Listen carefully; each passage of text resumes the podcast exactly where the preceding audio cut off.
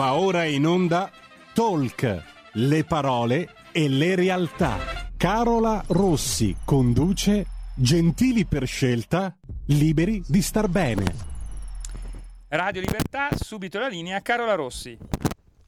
Buongiorno amici di Radio Libertà, ben ritrovati, buon mercoledì, grazie come sempre al nostro Giulio Carnelli che ci dà il benvenuto e ci accoglie. Nuovo appuntamento, oggi è un mercoledì diviso in due perché avremo questa prima parte con un ospite che a breve mi raggiungerà in collegamento telefonico e parleremo di un bellissimo progetto legato al mangiar sano e allo star bene, quindi assolutamente di grande interesse interesse per tutti noi. E nella seconda parte dalle 12.30 nuovo appuntamento con la Meneghina, quindi sarò in compagnia di Carla De Bernardi per continuare il nostro viaggio, come sapete, alla scoperta delle origini della città di Milano e non solo, perché come vedremo oggi in realtà parleremo anche un po' in generale della Lombardia perché conosceremo un grande popolo eh, passato proprio sulle terre di Milano e Lombardia e che ha lasciato un segno molto evidente, molto importante importante. Carola, Nel... abbiamo l'ospite.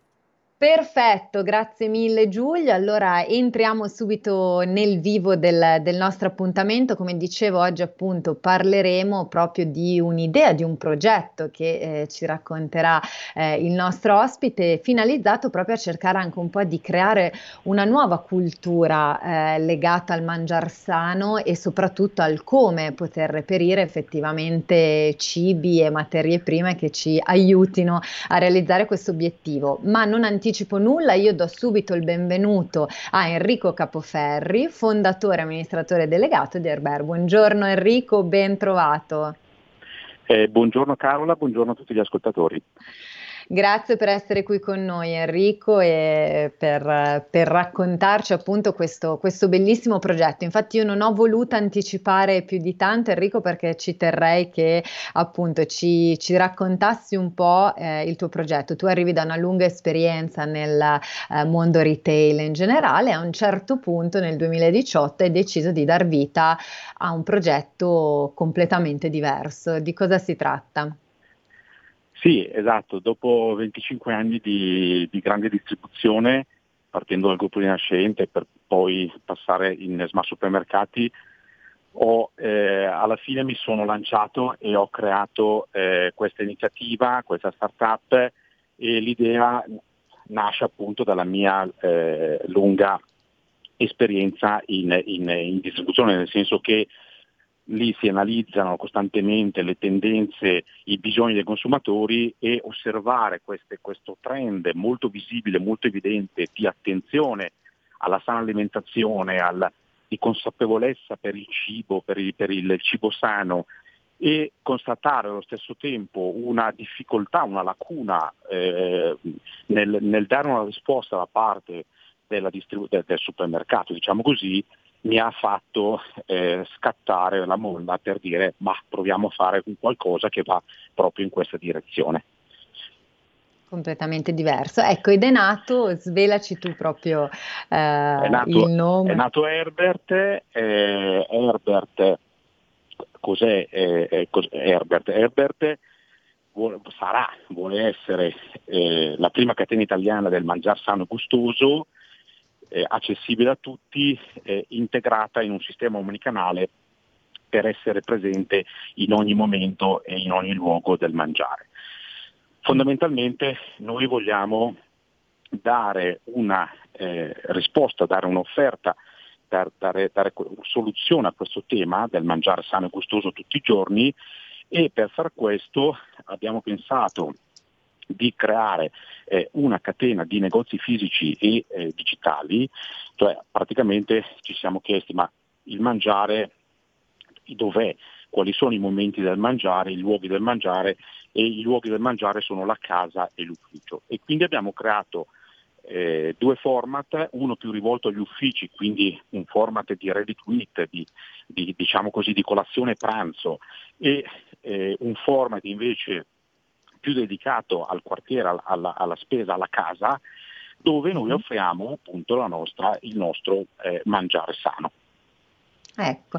ecco, qual è la filosofia proprio che sta un po' alla base di Herbert? Perché appunto voi avete anche proprio un, un metodo molto preciso con il quale anche andare a selezionare i prodotti o proporre appunto ai, ai consumatori eh, le, le vostre offerte. Quindi qual è la logica appunto con cui nasce tutto questo? Sì.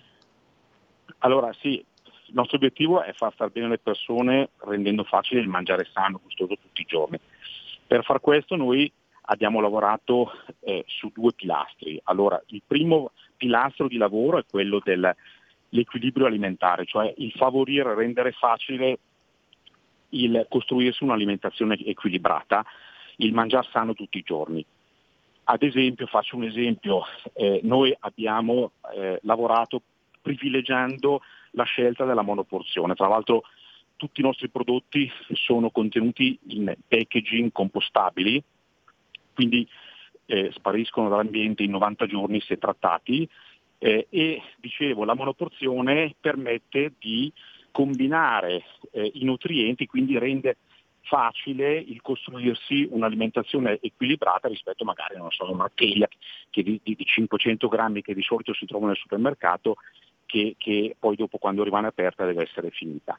La monoporzione certo. permette anche di soddisfare un altro requisito della sana alimentazione, cioè di cambiare tutti i giorni quello che si mangia, appunto per lo stesso motivo del, della dimensione contenuta che permette questo. L'altro, il secondo pilastro di lavoro è il nostro core, il nostro asse distintivo, che, ovvero il prodotto, il lavoro che abbiamo fatto sui prodotti. Innanzitutto noi abbiamo scelto dal primo giorno di farci da noi i prodotti, cioè ci siamo costruiti eh, un grande laboratorio di cucina, di pasticceria e di panetteria e tutti i prodotti del, le, dell'essenza dell'alimentazione, no? dalla colazione fino alla cena, li facciamo, li, facciamo, li, facciamo, noi. Abbiamo eh, selezionato, abbiamo scelto una serie di, eh, noi li chiamiamo i must di Herbert, cioè una serie, una serie, di principi, di regole che non sono altro che la messa in pratica, anzi la, la messa in prodotto dei principi eh, riconosciuti a livello internazionale della sana alimentazione, ovvero il sale, lo zucchero, il grasso. Noi abbiamo stabilito che tutti i nostri prodotti, tutta la nostra pasticceria non può superare il 15% di zucchero aggiunto, quando sul mercato arriviamo anche al 50% di zucchero mm. contenuto nelle merendine ad esempio, abbiamo stabilito che i nostri piatti pronti non possono superare l'1% di sale, eh, tutta la bakery non può superare il 2% di sale, eh, tutti i nostri prodotti non possono superare il 5% di grassi saturi, insomma ci siamo e noi lavoriamo solo con farine non raffinate, quindi qualsiasi prodotto che vendiamo nei nostri negozi è fatto con farine integrali piuttosto che di tipo 1, di tipo 2, più ricchi di fibre, molto consigliate appunto dagli eh, organismi internazionali eh, di sanità. Ecco, questi certo. principi di fattura del prodotto rendono il prodotto diciamo unico, comunque mh, su, difficilmente eh, ritrovabile sul mercato. Certo, e questo serve anche un po' per favorire effettivamente, come dicevo in apertura, anche diciamo una sorta di cultura del mangiar sano, perché ecco, mh, mi ha colpito una cosa che hai detto all'inizio, cerchiamo di facilitare eh, la possibilità appunto per le persone di mangiar sano, perché la prima domanda che eh, spesso magari viene è ok, magari credo di mangiar sano, ma come, come, faccio a esserne sicuro, cioè come effettivamente eh, io consumatore eh, nel mio quotidiano riesco magari a districarmi nel, nel cercare di comporre la, la, dieta perfetta. Quindi avere magari un punto di riferimento eh, dove un, un, pool di esperti insomma ci, ha messo la testa, ecco, letteralmente per eh, cercare di facilitarmi proprio in questo, credo che sia un primo passo anche per acquistare acquisire maggior consapevolezza eh, nei confronti sì. dei consumatori, perché spesso non sempre sappiamo quello che stiamo comprando, ecco, in generale dico. A questo proposito le faccio un altro esempio, noi su tutte le confezioni mettiamo un, un bollo colorato, un bollino molto evidente, che va a colorare, cioè che raffigura eh, i nutrienti eh, che eh, praticamente è la stilizzazione del piatto sano dell'Harvard Medical School, raffigura i nutrienti uh-huh. che devono comporre l'alimentazione equilibrata della, di tutti i giorni e noi evidenziamo eh, il, con un colore evidenziamo il nutriente eh, principale di, di, quel piatto in modo da rendere facile completare il quadrante dei nutrienti che poi vanno a comporre un'alimentazione equilibrata. Vicino a questo bollo mettiamo anche il bollo delle calorie, in modo che uno sa che deve consumare magari 2000 calorie e per cui unendo l'evidenza del nutriente con, la, con le calorie uno riesce a comporsi suo, la sua alimentazione equilibrata della giornata. Ecco, questo è un altro esempio di come noi lavoriamo anche su l'educazione o comunque su, su, rendere facile costruirsi mm. il, il, un'alimentazione equilibrata anche con questi, con questi metodi. Certo, ecco, quali sono i prodotti più richiesti? Com'è, com'è diciamo, il riscontro che state ricevendo appunto dai consumatori? Perché effettivamente è un approccio un po' diverso dal classico punto vendita al quale magari siamo abituati. Sì, noi eh, allora siamo eh, rimasti, eh, come dire, sorpresi noi stessi dal successo che eh, hanno avuto le nostre linee di prodotti, le nostre linee di piatti pronti. Quindi noi nei nostri negozi abbiamo appunto questa offerta che si basa sul, sul pronto, però offriamo anche eh, frutta e verdura piuttosto che il, alcuni prodotti confezionati. Il, eh, il, nota bene, tutti i prodotti devono rispettare i principi e le scelte che, che raccontavo prima. Ecco, dicevo, il mondo dei piatti pronti, eh, dove noi offriamo circa 120 proposte, eh, che, quindi diciamo che un menù, forse non, non, so se c'è un ristorante che arriva ad avere 120 proposte ne, nel suo menù, fatte da antipasti, primi, contorni, eh, secondi, secondi di vegetali, secondi di carne, secondi di pesce. Ecco, questa, questa, questa categoria di prodotti è, è, è stata veramente ha, ha, avuto delle crescite che ci hanno sorpreso, come vi dicevo, e oggi nei nostri negozi riusciamo a vendere anche 1000-1200 prodotti in, un, in, una singola giornata di questo tipo. Per cui veramente abbiamo tantissima gente che ha capito che con noi praticamente si è trovato lo chef in casa, praticamente può mangiare esatto. con noi. Certo. Certo, ha la comodità di insomma, trovarsi pranzo, la cena pronto e sicuramente anche, anche sano. E alla salubrità del prodotto. Esatto, esatto, esatto. Ecco Enrico, prossimi passi, avete già dei, dei progetti per il futuro, delle evoluzioni che vuole condividere anche con i nostri ascoltatori? Sì, eh, allora noi eh, eh siamo inseriti in un in una specie di tourbillon, nel senso che eh, siamo proprio nel mezzo, all'inizio diciamo, di, di, questo percorso di sviluppo accelerato che vede la costruzione di quello che, che raccontavo all'inizio di, di, cosa vuole essere la costruzione di quella catena no? del mangiar sano e gustoso eh, integrata dai format fisici ai quali ho fatto riferimento ma che hanno anche un risvolto digitale online eh, e eh, quindi siamo eh, tenacemente impegnati in questa sorta di sviluppo accelerato. Per cui il, il prossimo, i prossimi passi sono quelli di aprire eh, altri negozi, ne abbiamo ben quattro eh, in apertura tra maggio e settembre e, e, e quindi pian piano il, il, il, concetto di Herbert e il mangiare sano e gustoso tutti i giorni credo che eh, dire, si estenderà nella città di Milano abbastanza presto. Ottimo, ecco per ora dove possiamo venirvi a trovare? Adesso abbiamo aperto tre negozi e siamo in via Muscati, zona Arco della Pace, in piazza Quasimodo, Parco della Vetra e eh, il format dedicato agli uffici in via Mazzini, eh, zona piazza Missori. E apriremo in Bocconi, saremo alla, alla eh, alla base del nuovo Apartoli, del nuovo studentato Bocconi in, in uh-huh. via Giovenale, e poi apriremo in, ehm, in, zona Washington e nella zona stazione centrale e zona eh, grattacielo della regione. Per cui okay. il, per, per, ottobre, settembre-ottobre eh, avremo già la presenza fisica con sette negozi e poi noi lavoriamo anche su una presenza digitale dove abbiamo già una quindicina di aziende convenzionate con noi per farsi consegnare il pasto per i propri dipendenti tutti i giorni. Quindi proprio un servizio dedicato ai lavoratori. Sì, perché questo è un altro tema molto interessante, effettivamente la cosiddetta pausa pranzo.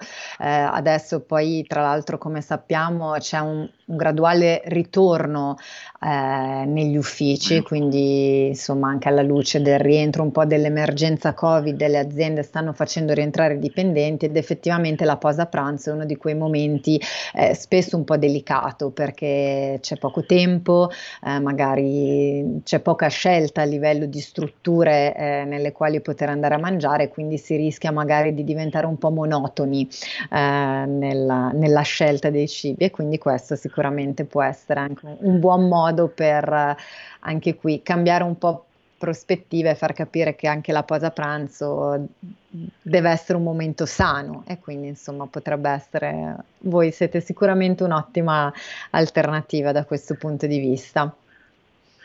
Noi offriamo eh. infatti questo servizio, eh, quindi le, le convenzioniamo le aziende e il, il lavoratore può eh, ordinarci entro le 11.30 di mattina e noi consegniamo alle 12.30, dalle 12.30 alle 13, con un servizio anche di click and collect, quindi il lavoratore che ha voglia di fare due passi può eh, ordinare ma poi dopo andare a ritirare presso i nostri negozi il, il pasto e quindi come dicevo il momento del pranzo in ufficio è un momento fondamentale per noi e come, come lei giustamente sottolineava è un momento che eh, sta subendo una rivoluzione, no? cioè la gente anche lì, anche in ufficio vuole, vuole, vuole avere un, un, certo tipo di prodotto e non, non vuole perdere il filo del, del, del, della, dell'alimentazione sana e quindi noi abbiamo questa proposta che si integra molto bene con la proposta fisica dei nostri negozi.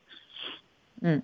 Ottimo, ottimo. Bene Enrico, allora ci dovrete tenere aggiornati insomma sui, sui, prossimi sviluppi, noi verremo sicuramente a curiosare a trovarvi presso i vostri punti vendita perché credo che comunque appunto sia importante cercare di insomma diffondere anche un po' questa, questa cultura del mangiare bene e quindi anche un po' non demonizzare il concetto di piatto pronto, ma anzi anche il piatto pronto può diventare, eh, se fatto bene, se fatto con certi canoni, un un'ottima alternativa e quindi trovo molto interessante questo riuscire a conciliare la praticità con di fatto il, l'essere salutare, quindi ottima, verremo, verremo a trovarvi sicuramente. Grazie.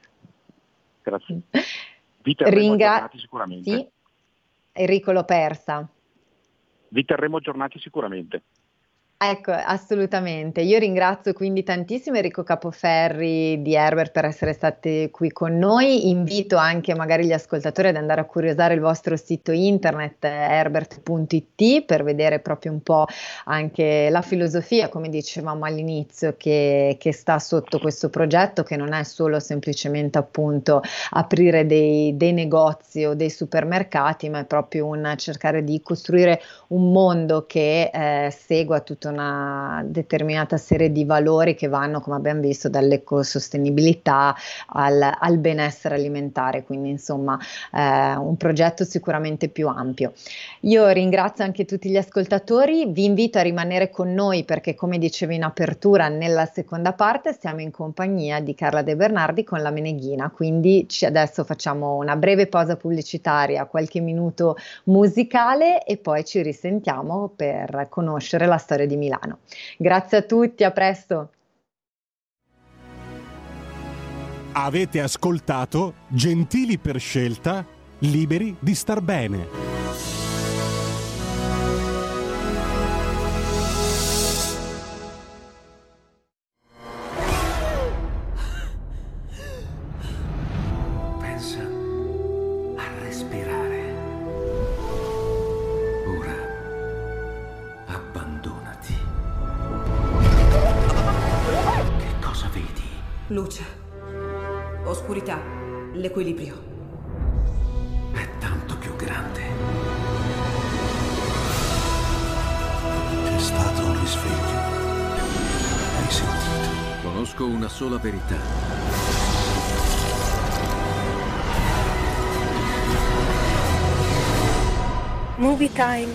Fa entrare nel vivo del cinema, ti fa sentire come se fossi tu il protagonista del grande schermo.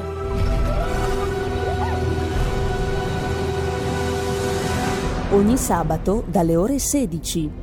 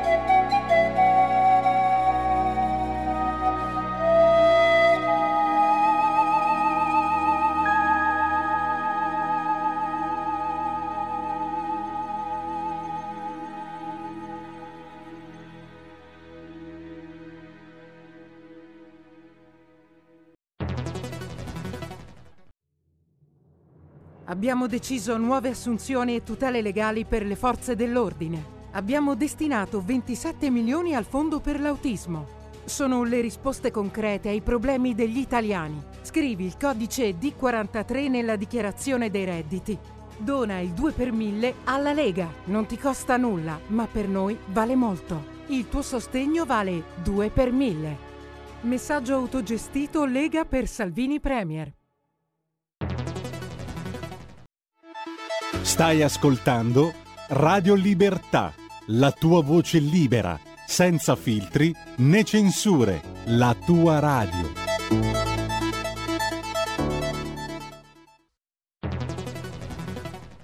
La radio è sempre di più ovunque. Io la radio la ascolto in auto con tutti i nuovi programmi, perché ho la radio DAB. E tu? Io al lavoro ascolto la radio dal mio computer. E tu? Io a casa l'ascolto dalla mia TV. E tu? Io l'ascolto dal mio telefonino, con Radio Player, l'app delle radio italiane. E tu? Io la radio l'ascolto con lo smart speaker. Oggi 35 milioni di italiani ascoltano la radio così. E tu? La radio, ovunque, sempre di più. Anche Radio Libertà è su Radio Player Italia.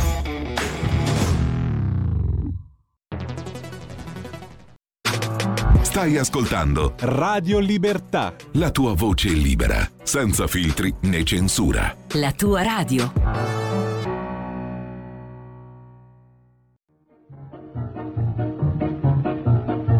Va ora in onda La Meneghina. Storie e personaggi che hanno fatto grande Milano con Carola Rossi e Carla De Bernardi. Buongiorno amici di Radio Libertà, ben ritrovati, buon mercoledì ed oggi è uno di quei mercoledì dedicati alla nostra rubrica La Meneghina e quindi come sempre siamo in compagnia della nostra Meneghina di riferimento, Carla De Bernardi. Ciao Carla. Riferimento mi piace da Eh, ti è piaciuta questa definizione? Come stai Carla? Ben ritrovata. Bene, bene, bene. Bene, dai, come procede la scrittura del libro? Che ormai siamo ansiosi. Siamo in revisione di tutto, anche della parte eh, iconografica, della cronologia, perché ci sarà una cronologia dal 600 a.C. al 2020, 21, 22. Wow. Poi Giusto due o tre annetti, insomma. C'è un dizionario eh, milanese. Bellissimo. Eh, poi cos'altro c'è? Beh, una bibliografia, insomma, stiamo, stiamo rivedendo tutto. Carla, non vediamo l'ora, eh? io non eh, vedo l'ora di poter fare l'appuntamento speciale della Meneghina durante il quale presenteremo ufficialmente il libro, il ce libro, lo mostrerai. Il... Ecco. E si chiamerà, già questo posso dirvelo? Ah, giusto, è vero, perché non, ancora, non c'era ancora un titolo, quindi svelalo in anteprima. Allora, il titolo riprende un titolo di un libro che avevo scritto per il Monumentale nel 2015, che ha la sesta edizione ed è ancora in giro che per un libro essere ancora in giro se, dopo mm. sette anni, sette anni e si chiamava eh, Guida al monumentale per curiosi e ficcanaso. E chi l'ha letto si ricorderà di me e spero che eh, venga spinto a comprare anche il, la storia di Milano per, lo, per curiosi e ficcanaso. Bellissimo, assolutamente, bellissimo. Eccoci appunto proprio di storia di Milano, insomma per chi magari ci stesse seguendo per la prima volta, spieghiamo, ricordiamo che eh, questa rubrica, la Meneghina, appunto ci porta a spasso letteralmente eh, per Milano, eh, seguendo insomma vari accadimenti storici un po' tra miti, leggende e, e fatti storici realmente accaduti ed eravamo, ci eravamo lasciati durante l'ultimo appuntamento alla fine, diciamo, delle invasioni barbariche. Perché quindi, quindi oggi incontriamo invece degli altri grandi protagonisti della storia di Milano. Eh sì, questa volta veramente perché sono quelli che poi danno il nome alla Lombardia, no? i Longobardi mm. perché loro arrivano nel 774 e rimangono ben 200 anni. In realtà il regno dei Longobardi è più su Pavia che su Milano, no? Pavia e Monza, eh, però eh, Milano è, è stata a lungo, capitale anche della Langobardia Maior, perché la Langobardia Minor era nelle province di Benevento e, e del sud dell'Italia, la Maior era quella a nord. E ehm, io inizio il capitolo della, sui Longobardi con la famosa mh, strofetta di Manzoni della Delchi che dice sparsa le trecce morbide sull'affannoso petto, lenta le palme e rorida di morte bianco aspetto, giace la pia col tremolo sguardo cercando il cielo, che è Ermengarda. Mm. Adelchi è la storia di appunto Adelchi, figlio di re Desiderio, re di Longobardi, e di Ermengarda, che fu la moglie di Carlo Magno, poi ci arriviamo. Allora, i Longobardi si sa che lasciarono la loro terra nel eh, 568. Io ho un po' la mm, disfasia sulle, le, sulle, sulle date, per quello numeri. Me, le, me, le, me le controllo, perché io le inverto, così come inverto la destra con la sinistra. Eh, quindi mm, no, faccio uguale Carla. Se sente dice ma come si è sbagliata di 30 anni e perché ho invertito i numeri. Vabbè, facciamo eh, riprendiamo da qui dove arrivano sti Longobardi, sono circa 100-150 mila persone e ehm, arrivarono armati di una lunga barda, cioè di una lunga spada, eh, i guerrieri, perché erano 100-150 mila persone, ma non erano tutti guerrieri, i guerrieri erano circa 30 mila, però avevano al seguito le mogli, gli zii, i cognati, i figli, i nipoti, le masserizie, gli schiavi, il bestiame, quindi proprio la migrazione di un popolo che decide di arrivare in Italia. Partono dalla, dall'Ungheria, che allora si chiamava Pannonia, non era solo l'Unghe- la, eh, l'Ungheria la Pannonia, era l'Ungheria una parte della Croazia, una parte della Slovenia, comunque quella zona lì, partono dalla Pannonia, dal lago Balaton e ehm, salgono sul monte, un monte che si chiama Monte, chiamato Monte Baba, nella loro lingua si chiamava Monte Matayur o Matajur, e salgono su questo monte Alboino, il loro re, guarda giù e dice che bello, che bella idea andare in Italia, nella pianura badana. Si mm. complimenta con se stesso e valica l'Isonzo con tutte le 150.000 persone al seguito. Valica l'Isonzo prima occupa Cividale, poi occupa eh, Aquileia, Verona, Vicenza, Brescia, Bergamo e si avvicina a Milano. Il 3 settembre di quell'anno entrano tutti a Milano. C'era un vescovo che si chiamava Onorato, che è un vero cuor di leone perché prende, alza i tacchi e scappa. scappa. E va a Genova, che diventa sede episcopale per i successivi 70 anni. E quindi molla Milano al suo destino. Avevamo già visto che qualcun altro aveva mollato Milano anni prima. Ti esatto, ricordi? esatto. E allora questi qui scappano e all'epoca Milano era governata dai bizantini. Se vi ricordate era arrivato il generale Narsete che doveva eh, ricostruire Milano che era stata distrutta da, dai Goti e Milano era diventata una provincia bizantina. Quindi ehm, i bizantini dicono, vabbè, senti, stiamo tranquilli, rinseriamoci nei nostri palazzi perché tanto prima o poi questi qui se ne vanno. Cosa che assolutamente non succede. Non succede e la, l'occupazione dei Longobardi, tranne uno storico che si chiama Paolo Diacono, che diceva che era stata un'ottima eh, dominazione, sono più o meno tutti concordi che non lasciarono poi granché. Beh, il tesoro del Duomo di Monza sì, la corona ferrea, però non è che fecero grandi riforme o grandi, o grandi cose per, per eh, il nord Italia o, o, il sud se parliamo della Langobardia Minor. E, ehm, il Alboino decise di stabilirsi tra Verona e Milano, Verona e Milano e ehm, nominò una serie di dux, dux sappiamo cosa vuol dire perché poi infelicemente l'abbiamo scoperto quando è arrivato Mussolini, no? Mm. Chi non sa il latino sa che dux vuol dire condottiero, vuol dire duce. I duchi milanesi sono quelli che danno il nome a Piazza Cordusio, la corte del duca, la corte del dux. La corte del duca a me non so perché mi fa ridere, perché mi ricorda un ristorante tipico. Dove in effetti, in effetti, infatti. E la Curia Ducis, Curia Ducis si traduce in Piazza Cordusio. Eh, il Alboino fu, era sposato con una tale Rosamunda e anche qui facciamo una citazione letteraria, bevi Rosmunda nel cranio di suo padre, quello era, mi ricordo chi era, forse mh, mm, aiutami tu. Eh, infatti, eh, sto attingendo alle mie reminiscenze classiche. Sì, in questo momento non me lo ricordo, ero andata a vederlo, ma non, eh, potrebbe essere, sì, potrebbe essere la cena delle beffe di Sembenelli, ma non voglio dire una cretinata, per cui mm.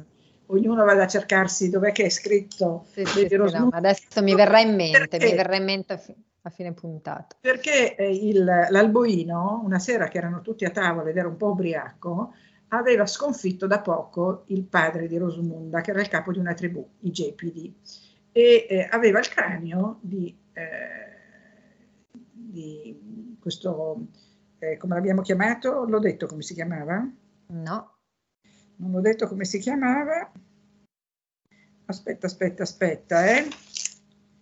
Oh, Qui bisogna districarsi so, tra millenni di storia e come abbiamo visto... Cunimo, eh, sai, non sono facili questi Tra l'altro con dei nomi infatti abbastanza Poi difficili. ti leggo i nomi dei, dei re bizanti, eh, longobardi e vedrai che proprio non è possibile ricordarsi, non si chiamavano Piero, Giovanni eh, sì, o, o, Carlo Ambrogio. No. Sì, esatto. Allora, la Rosamunda aveva, si dice, un, un, amante che era fratello di latte di suo marito, si chiamava il Micchi, eh, e ehm, poi aveva un aiutante di campo che si chiamava Peredeo, che sembra che fosse anche il suo amante. Insomma, con questi due lei ehm, ordisce una congiura contro il marito alboino perché è arrabbiata per aver dovuto bere nel cranio di suo padre, che non è proprio una bella cosa. Gli ha versato del vino, però sempre nel cranio del padre. Del padre, sì. Rosmunda dice, vabbè, allora chiama questi due, Peredeo, presunto amante, eh, e il Micchi, fratello di latte di quell'altro, che evidentemente si odiavano, perché se no non sarebbe successo, congiura, eh, Alboino viene ucciso. E, ehm, ovviamente muore un sovrano, ne arriva un altro, ne arriva un altro che si chiama Clefi, chiama, anche lui un nome, anche lui eh, scelse Pavia come, come, no, non anche lui, lui scelse Pavia come capitale e, ehm, e la spostò lì e quindi la capitale della, della Langobardia diventa Pavia, non è più Milano. Muore anche lui, sgozzato con la spada. Chi lo sgozza non si sa, però questo era il modo che si usava all'epoca per far fuori un rivale, cioè non è che lo facevi una roba leale, prendevi, lo sgozzavi, lo uccidevi, sì. lo facevi diciamo. fuori e prendevi il suo posto. Sì. L'arte diplomatica non era molto usata, diciamo così. No, assolutamente no, non si trattava. Cioè, e, ehm, i, a Milano, in Lombardia c'erano, Longobardia, in Lombardia c'erano 36 duchi, appunto quelli della Curia Ducis, i quali decidono che non hanno bisogno di un capo, e che si governeranno da soli, solo che non sono capaci di farlo perché non erano bravi ad amministrare, quindi fanno un po' di casino per dieci anni, poi si rendono conto che hanno bisogno di una, di un, di una eh, persona che li guidi, di un leader, diremmo oggi, mm. e eh, nominano un altro re che si chiama Autari. Autari era figlio di quello precedente morto, perché poi c'era comunque una successione, no? Eh, cosa fa eh, nel frattempo? I bizantini che si rendono conto che i longobardi non se ne sarebbero andati come loro pensavano in 448, chiedono l'aiuto al Papa e il Papa a suo, a suo tempo eh, a suo tempo, a sua volta, chiede l'aiuto a Pipino, il breve re dei Franchi, ed ecco che compaiono i Franchi. Teniamolo presente perché i Franchi cal- caleranno in Italia due volte e poi sappiamo che Carlo Magno era un Franco, e quindi sarà poi l'avvicendarsi della storia. Eh, Autari sposa Teodolinda. Teodolinda era una bellissima eh, ragazza eh, cattolica che si era convertita, era ariana ma si era convertita a cattolica e ehm, riesce a sconfiggere i franchi, Autari. Li riesce a sconfiggere anche perché lo aiuta una bella dissenteria per cui i franchi sono costretti a rifugiarsi, io nel libro scrivo ridendo, prima alla toilette, quindi probabilmente nei boschi, perché erano... In, Ai tempi quelle erano. E poi tornano in Francia, tornano in Francia. Però eh, devo dire che Autari e Teodolinda hanno, eh, sono abbastanza dei bravi sovrani, cioè non sono eh, dei, degli, dei, degli oppressori però Autari muore all'improvviso, per fortuna non ucciso da nessuno, muore di morte naturale. La vedova Teodolinda, che era molto bella, eh, riceve la visita di cortesia del, mh, mm, del, cognato, del cognato che è il fratello, eh, no, era sposato con la sorella di Autari, quindi era cognato per parte di, del marito. Il cognato, mh, mm, ex marito della sorella del defunto, arriva e eh, si innamora perdutamente di Teodolinda e Teodolinda evidentemente di lui perché lui le fa un bel baciamano e lei lo guarda e di fronte alla corte completamente costernata gli chiede per quale motivo, pur avendone diritto, non la bacia sulla bocca. Ora, perché lui avesse diritto di baciarla sulla bocca non lo so. Non è ben chiaro. È così. Lei dice così e mm, lui la bacia sulla bocca e lei lo nomina immediatamente re perché lo sposa, lo sposa e diventa re al posto del, de, de, di quello che è scomparso. Amore a prima vista.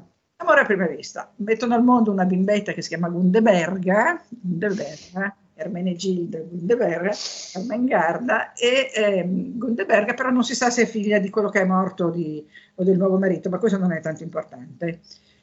Il nuovo eh, sovrano, che abbiamo detto si chiama Gilulfo, combatte anche lui sia franchi che i bizantini, li sconfigge entrambi, quindi è molto bravo nelle faccende belliche, e si autonomina re d'Italia con una eh, formula latina grazia dei rex totius Italie, per grazia di Dio re d'Italia. E lui sceglie Milano come capitale, sceglie Milano, come prima cosa va a trattare con il Papa perché non voleva tenerselo, averlo nemico e questa fu una mossa molto abile perché il Papa a quei tempi era un, era un Papa guerriero mm. e quindi se era tuo nemico il Papa c'era, c'era, c'era trippa per... Non andavi lontano. Esatto, in quel momento il Papa era Gregorio Magno, se a qualcuno interessa. Ehm, Agilulfo eh, stabilisce, d'accordo con la moglie Teodolinda, la propria residenza a Monza. Fanno costruire la reggia di Monza, eh, Teodolinda fa costruire anche il, ehm, la basilica di San Giovanni Battista e sia il, la reggia che la basilica oggi non ci sono più perché al loro posto c'è il Duomo di Monza che è bellissimo io nella, nel libro ho messo un bel disegno del Duomo di Monza, mi sembra, se non ricordo male. E, mm, eh, nel Duomo di Monza sono andata a visitarla anni fa perché è stata restaurata, c'è una cappella che ha un ciclo della vita di Teodolinda, affrescata tra il 1445, 46, 47 dai pittori della famiglia Zavattari. Qualche anno fa una bravissima eh, restauratrice ehm, che peraltro è, fa parte del mio comitato artistico, ehm, ha restaurato tutto il ciclo di Teodolinda e quindi ci ha invitato per andare su sulle impalcature ad andare a vedere le, proprio le fasi del restauro. Adesso è stata restaurata già da qualche anno, è bellissimo il ciclo di Teodolinda, ovviamente un ciclo antico e quindi ha quelle, quel tipo di arte, sai, un po' piatta, un po' senza certo. Perché no, sì, sì, però è vera, è meravigliosa. Bellissimo. E, mh, Agilulfo e Teodolinda sono dei bravi sovrani, fanno un sacco di cose, sia a Milano fanno ricostruire le mura, fanno lastricare le strade, sia a Monza, insomma sono dei eh, sovrani illuminati mo- molto prima che arrivino i, i, i despoti illuminati del mm. Settecento. Mm. E c'è un modo di dire eh, milanese che io ho inserito nel libro perché come ti dicevo c'è anche un dizionario milanese, è bon amie fa bon mari, una buona moglie fa un buon marito, perché si sa mm. che tra i due quella veramente brava, quella veramente eh, capace era Teodolinda, però buona mia fa buon marito e quindi anche Agilulfo è stato un ottimo re. Mm. Ehm, poi Agilulfo muore dopo 26 anni di regno, di ottimo regno, e eh, ha un figliolo che si chiama Adoaldo, Adao, Adaloaldo, Adaloaldo. E lui aveva associato al trono quando aveva due anni, anche questa era un'usanza, si associava, lo faranno anche i visconti di Sforza, cioè nominare duchi, associare al trono i bambinelli, in maniera da sistemare le cose fin da subito. Eh, Adaloaldo però viene avvelenato dal eh, parente stretto che se non ricordo male era cognato di Gundeberga, la figlia di eh, Agilulfo ed, e, e Teodolinda, e che si chiama Arioaldo, quindi Aldalo Aldo, Arioaldo, anche lì, eh, Arioaldo riporta la eh, capitale a Pavia. I milanesi ci rimangono malissimo, però così è. Poi abbiamo un centinaio di anni, 120, in cui appunto ci sono dei re che si chiamano Rodoaldo, Godeperto, Grimoaldo, Pertarito, Liutperto, Ansprando e poi Astolfo, Desiderio e Adelchi, che sono i tre che fanno ancora qualcosa di interessante storicamente. Gli altri, cosa faccia eh, Cuniperto, cosa faccia Godeperto, francamente nel libro non lo metto perché se mi metto a elencare cosa fanno tutti i re longobardi capisci che non scrivo un libro ma diventa un'enciclopedia. un'enciclopedia.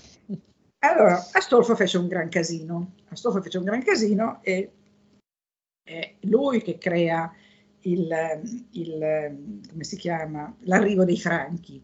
Perché? Allora, cosa succede? Lui decide che i bizantini devono essere cacciati, quindi li priva dei loro beni in Italia.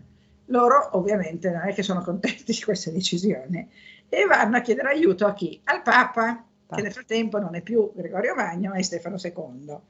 Il pontefice chiede la restituzione delle terre, perché le terre erano diventate pontificie nel frattempo con le bizantine. Il re Longobardo si rifiuta, gli dice non se ne parla neanche, e il Papa chiama il suo amico Pipino il Breve, re dei Franchi. Arriva Pipino il Breve, Astolfo le prende di santa ragione, promette di restituire le terre e Pipino se ne va. Astolfo non restituisce un bel niente, se ne fa un baffo, dice vabbè quello è tornato in Francia e chi se ne frega. Eh, ma il Papa richiama Pipino, gli dice guarda quello lì non ha fatto quello che aveva promesso e Pipino torna in Italia. Torna in Italia e gliele suona di santa ragione di nuovo ad Astolfo, ma questa volta Astolfo è costretto a riconsegnare le terre perché eh, non, ehm, non, riesce più a fare quel giochino di promettere e non fare nulla. Nel 756 muore e ci avviciniamo alla fine del regno dei Longobardi e sale al trono Desiderio. Desiderio che associa al comando il figliolo Adelchi, quello del eh, dramma di, eh, della tragedia della Delchi.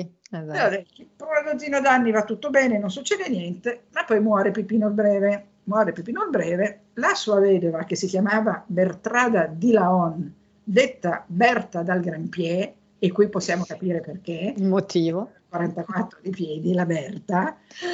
La Berta dice, furba, consolidiamo i rapporti e quindi faccio, faccio sposare mio figlio Carlo con la figlia di Desiderio, che Manzoni chiama Ermengarda, in realtà si chiamava Desiderata. Oddio, il citofono, scusa, no, eh, eh, non rispondo. Eh.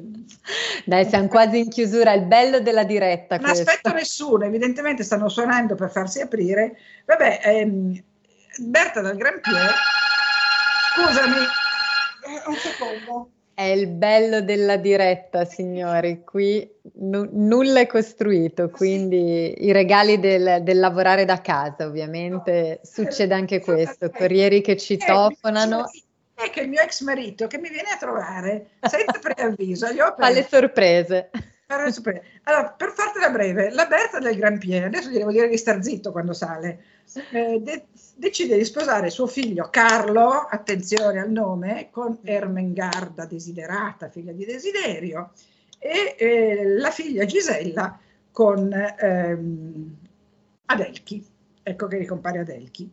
Ma Carlo era già sposato con una tale Imiltrude, anche qui, anche i nomi dei franchi non sono proprio dei nomi. Non scherzano. Si chiamano Carla, Carola e Maria come mete. Esatto. Aveva avuto due marmotti, ma la ripiù, ripudia perché si vuole impalmare la principessa Longobarda e papparsi il regno. Aspetta che faccio segno al mio ex marito di non fiatare. Sono in diretta tv, sono in diretta radio, Pietro, entra pure. Siamo quasi in chiusura. Parlare perché sto facendo una registrazione. Il Miltrude viene ripudiata e mm, Carlo sposa Ermengarda, però Ermengarda non riesce a dargli un erede al trono, quindi lui la ripudia e si sposa con un'altra che aveva ben 13 anni, perché quella era l'età in cui si sposavano all'epoca, che gli darà nove figli, questa qua, e ehm, Ermengarda viene rispedita eh, a, in, Fran- in um, Lombardia, viene rispedita a Desiderio, che se la lega al dito, va da sua sorella che era in un convento di Brescia dove muore.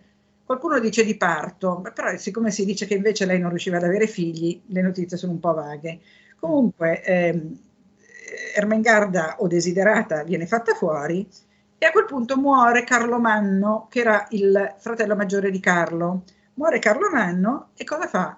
Carlo Manno. Carlo Manno costringe la vedova del, del fratello a ehm, fuggire perché vuole impossessarsi del titolo di re dei Franchi. Questa qui a sua volta si chiama Gerberga. Gerberga doveva rifugiarsi, cacciata a calci nel sedere da Carlo, la vedova di Carlo Manno, va a rifugiarsi proprio da Desiderio, re dei Longobardi e vedi che come tutto si, si incasina. Eh. Naturalmente Desiderio, che era arrabbiatissimo con Carlo, che aveva ripudiato sua figlia desiderata Barra Ermengarda, aiuta Gerberga, la ospita, ospita lei e i suoi figli, E naturalmente questo non va tanto giù a Carlo. Nel frattempo Desiderio era riuscito a recuperare le terre dei bizantini, che erano diventate intanto pontificie, e il Papa, che stavolta è Papa Adriano I, perché stanno passando i decenni in tutto quello che raccontiamo, certo. il Papa chiede aiuto a Carlo e gli dice, vieni a darmi una mano. Carlo minaccia, strepita, fa un sacco di, di, di, di, casino, ma poi si arrabbia molto, viene in Italia e travolge le truppe nemiche a Susa e accerchia Pavia. Accerchia Pavia, poi va a Roma e si fa, eh, va a Roma dal Papa pure lui, perché andare dal Papa significava farsi un alleato. Va dal Papa, Adelchi fugge a Costantinopoli, Desiderio fugge non si sa dove, eh, viene imprigionato in Francia, poi muore anche lui. L- eh, a questo punto eh, Carlo si fa nominare a sua volta re dei Franchi, dei Longobardi, quindi si incorona e poi c'è la famosa incoronazione che storicamente conosciamo tutti nel Natale dell'Ottocento, la notte di Natale, che si fa incoronare dal Papa, che è cambiato di nuovo e stavolta è Leone III, si fa incoronare con la corona ferrea in Duomo e vi ricordate cosa succede? Che il Papa gli toglie la, la corona di testa, eh, perché lui se la voleva mettere da solo, in, era un modo di affermare il proprio potere. Operazione che riuscirà poi a Napoleone, che Napoleone in un attimo di disattenzione del Papa si metterà in testa e dirà la famosa frase Dio me l'ha data, guai a chi me la tocca.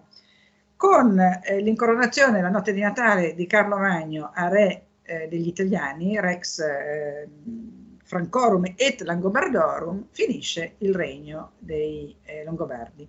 Finisce il regno dei Longobardi, eh, che non è stato, come abbiamo detto, un gran regno, e inizia l'epoca di Carlo Magno.